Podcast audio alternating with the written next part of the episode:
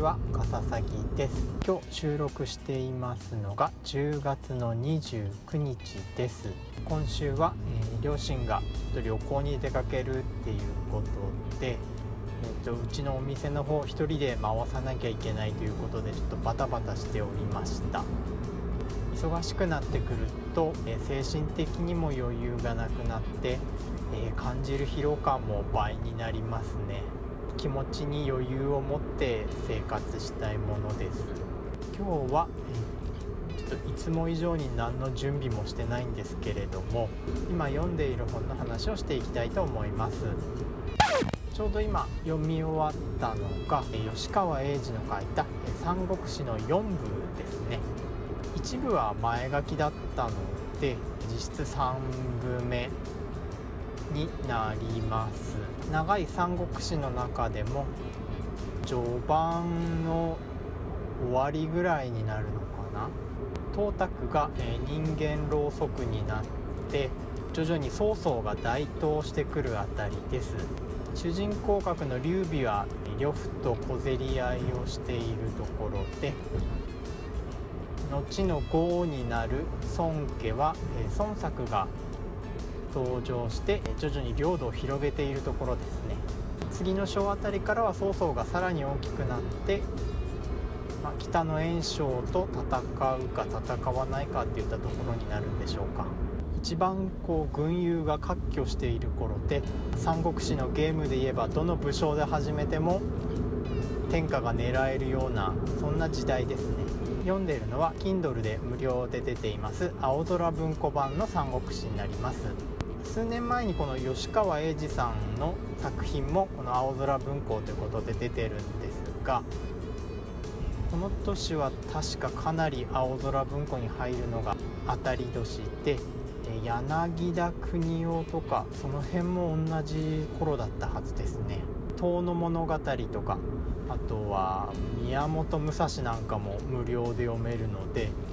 なかなかいいなと思ってます。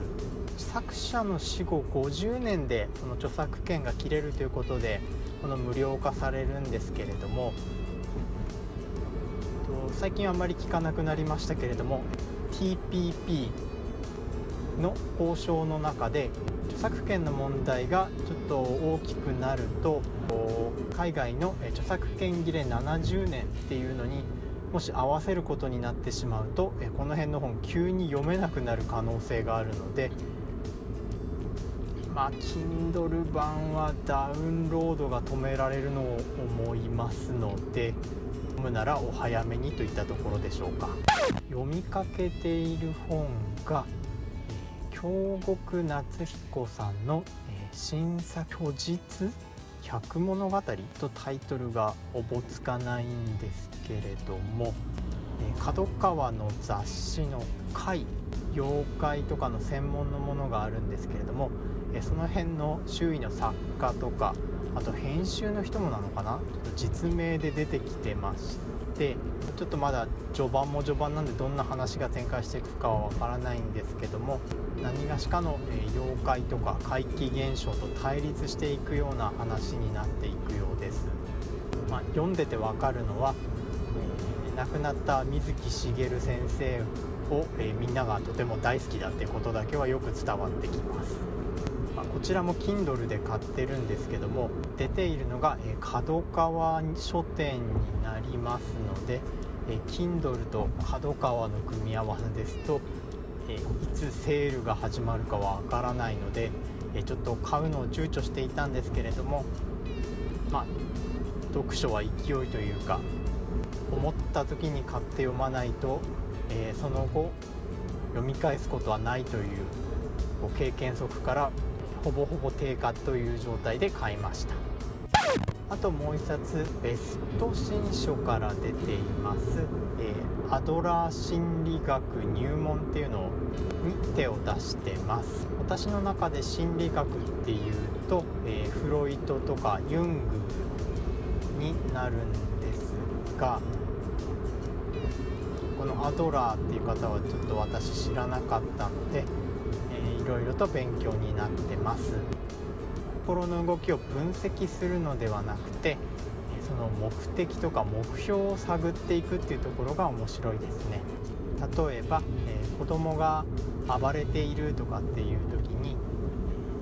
フロイトとかユングとかですと、えー、さらに幼い頃の、えー、父親との関係エディプスコンプレックスであるとか、自我とか超自我とかそういう過去へ過去へ戻っていくような考え方をするんですが、このアドラーの心理学ではなんでそんなことをするんだろうっていうその子は何を目標にしているんだろう何を目的にしているんだろうということを考えてそれを分析していくっていうやり方をとるようです。教育とか子育てなんかにはとても使えそうなというか考えさせられるようなことが多く書いてあってえすごく面白い本です。これから出る本でえ面白そうだなと思っているのがえ海外の SF 作品になるんですけれどもユナイテッド・ステイツ・オブ・ジャパンという作品です。第二次世界大戦で日本が勝ったとしてその後の歴史を書いたという作品になるようでいい感じのデストピアものになってるとか女子高生がロボットに乗り込むとかなかなか興味深い内容になってるようなので、えー、期待しています。もう書籍の方では出ているんですけれども、え Kindle 版は今月末からの配信ということで予約の方を入れております。といった感じでちょっと今日はいつもよりよりグダグダですけれども、えー、